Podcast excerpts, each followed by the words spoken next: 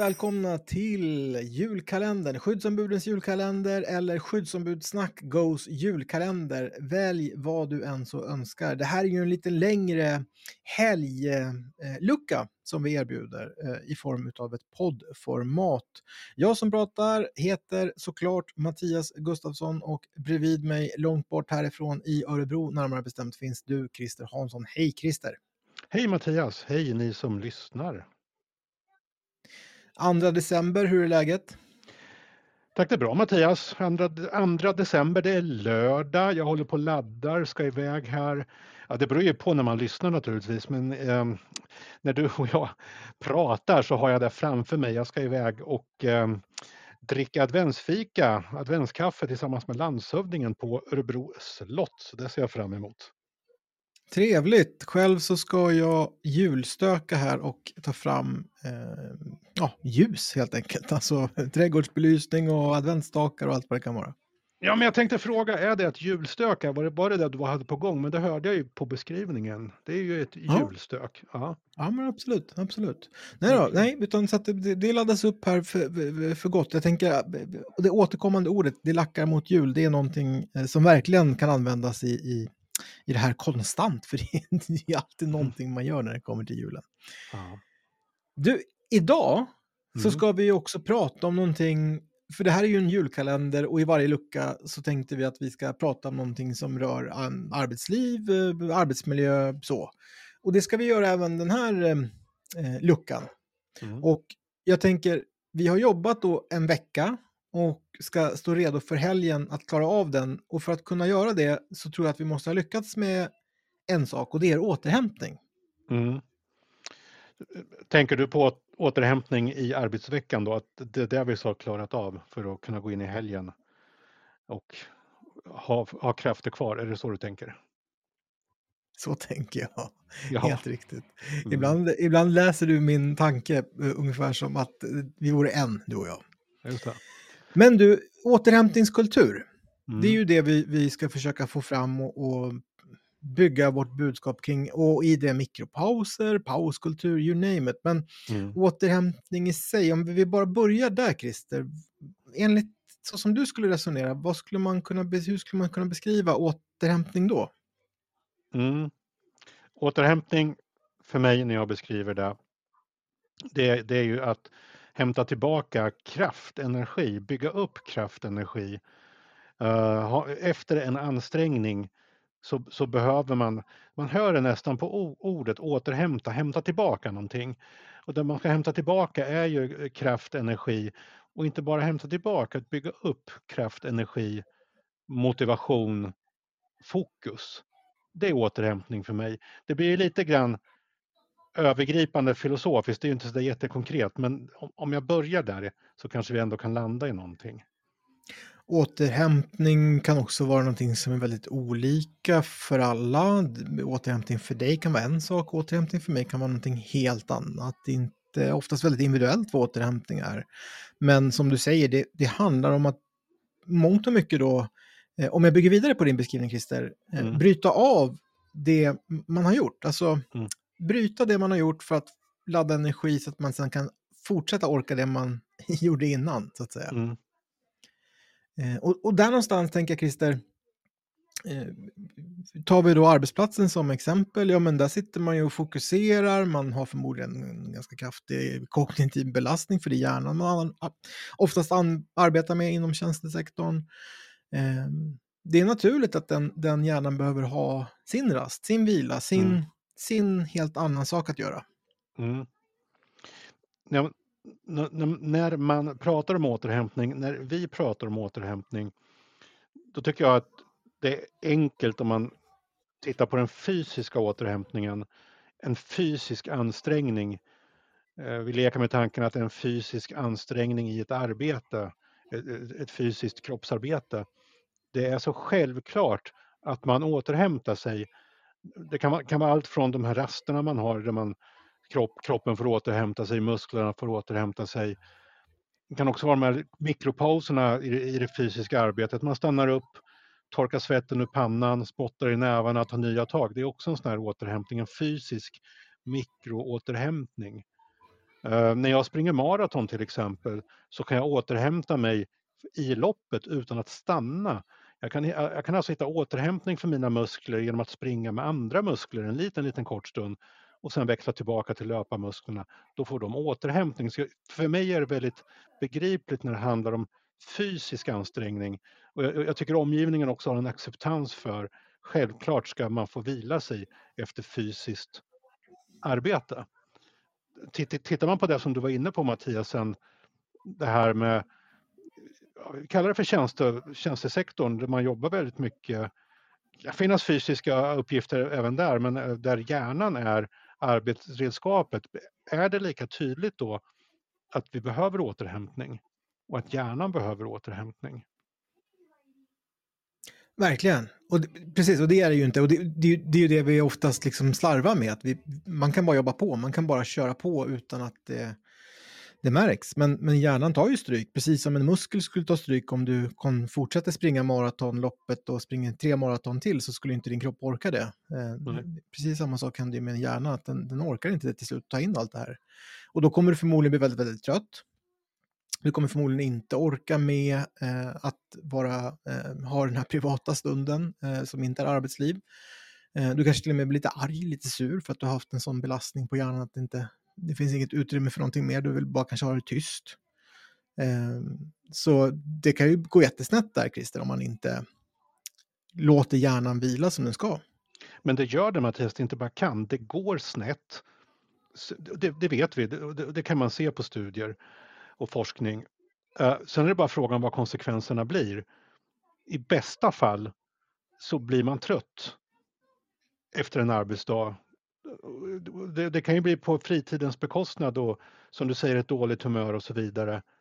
I sämsta fall, om man inte får återhämtning som man ska, det, det kan, man kan ju drabbas av ohälsa så småningom. Då. Så och att idén om återhämtning för hjärnan är, är ju eh, avgörande för en god arbetsmiljö och en god hälsa.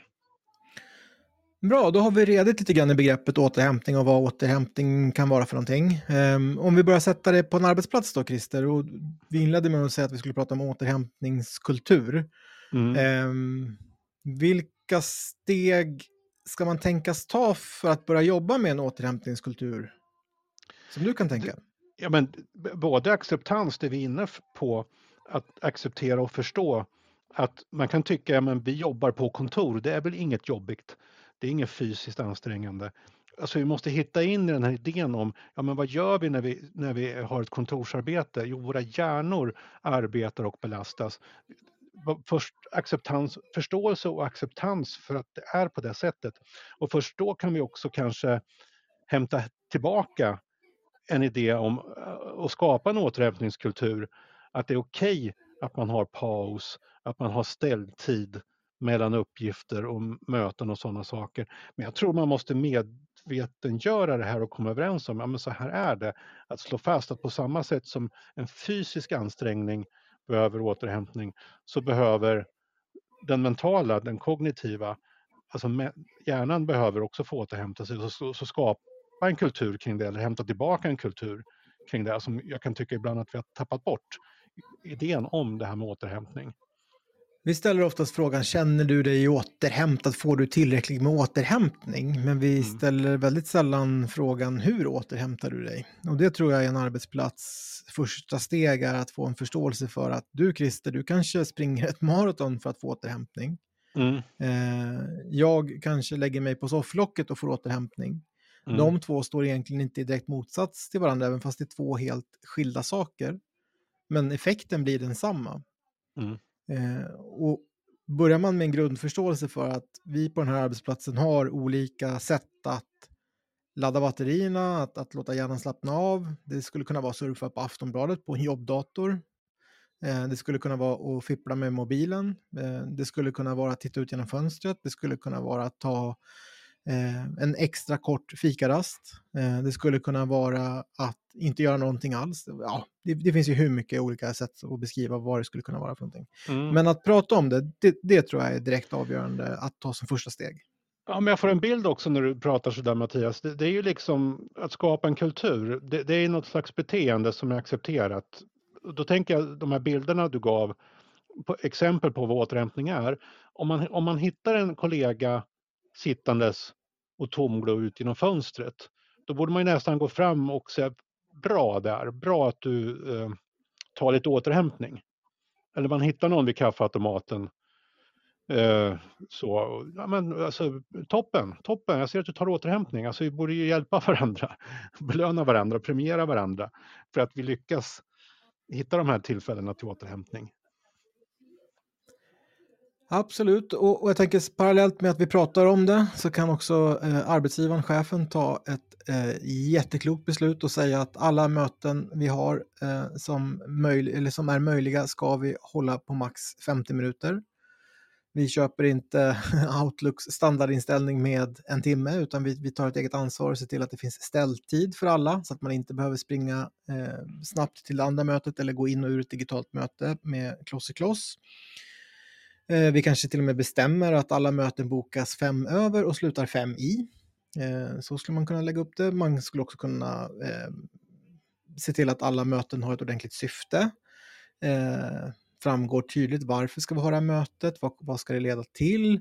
Man skulle också kunna vara noga med att eh, möjliggöra för att gå ut och gå promenad och ha då i rubriken på ämnes, ämnesbokningen eh, bildspelsfritt möte. Eh, man skulle kunna se till att man inte har möten direkt efter lunch eller direkt innan lunch utan att man har lite utrymme där så att man hinner landa ordentligt.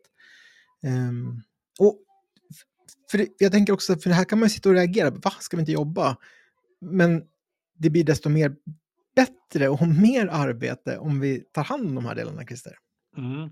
Det finns studier som visar på att om, när jag kommer till jobbet eh, när jag ska på morgonen, den tiden som är jobbstart, om jag redan tidigt på dagen börjar med att medvetet använda återhämtning som en teknik att orka med dagen, då visar det sig att man skjuter upp energikurvan varje gång man, man använder sig av återhämtning. Och det gör att på slutet av dagen så ligger energinivån högre än om man kommer till jobbet och inte gör någonting alls vad det gäller den här idén om återhämtning. Då har man de sista två timmarna knappt någon energi alls att jobba. Och det är två bortkastade timmar att bara vänta ut att klockan ska slå dags att gå hem. Så att man, är, man blir mer produktiv och orkar mer och bättre hela dagen om man redan tidigt på dagen. Och det är viktigt att man gör det tidigt på dagen och inte tänker att ja, jag jobbar på på förmiddagen och sen unnar jag mig återhämtning på eftermiddagen, då är det kört. Då har energikurvan sjunkit så pass långt ner att det är svårt att skjuta upp den. Utan man har den här idén med sig redan när man kommer till jobbet. Att skapa de här uh, utrymmena för återhämtning och då har man en mycket högre energikurva hela dagen. Prata om det, ta modiga beslut, förstå att det gynnar faktiskt verksamheten att ha en återhämtningskultur. Eh, slutligen skulle jag vilja påstå, Christer, sätt mål för återhämtning. Ja, verkligen. Då har man kommit långt. Och det kan jag tycka är ett spännande grepp.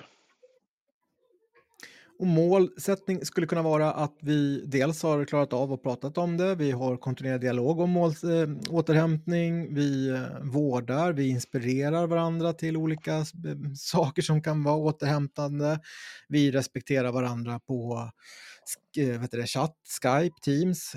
vi respekterar varandra när det kommer till mail och inte bara svarar alla utan kanske bara svarar en alla de här små sakerna gör ju väldigt mycket för, för liksom hela arbetsplatsens kultur när det kommer till att inte hela tiden belasta utan se till att också avlasta och i det vårda medarbetarens tid, medarbetarens utrymme för att kunna också återhämtas. För desto fler mejl vi har, desto fler saker behöver vi utföra. Så att, sammantaget, Christer, en god arbetsmiljö, där vi har pratat om det, där vi vårdar och värnar kulturen om återhämtning. Vi kanske till och med sätter mål för hur vi ska ta oss an det här.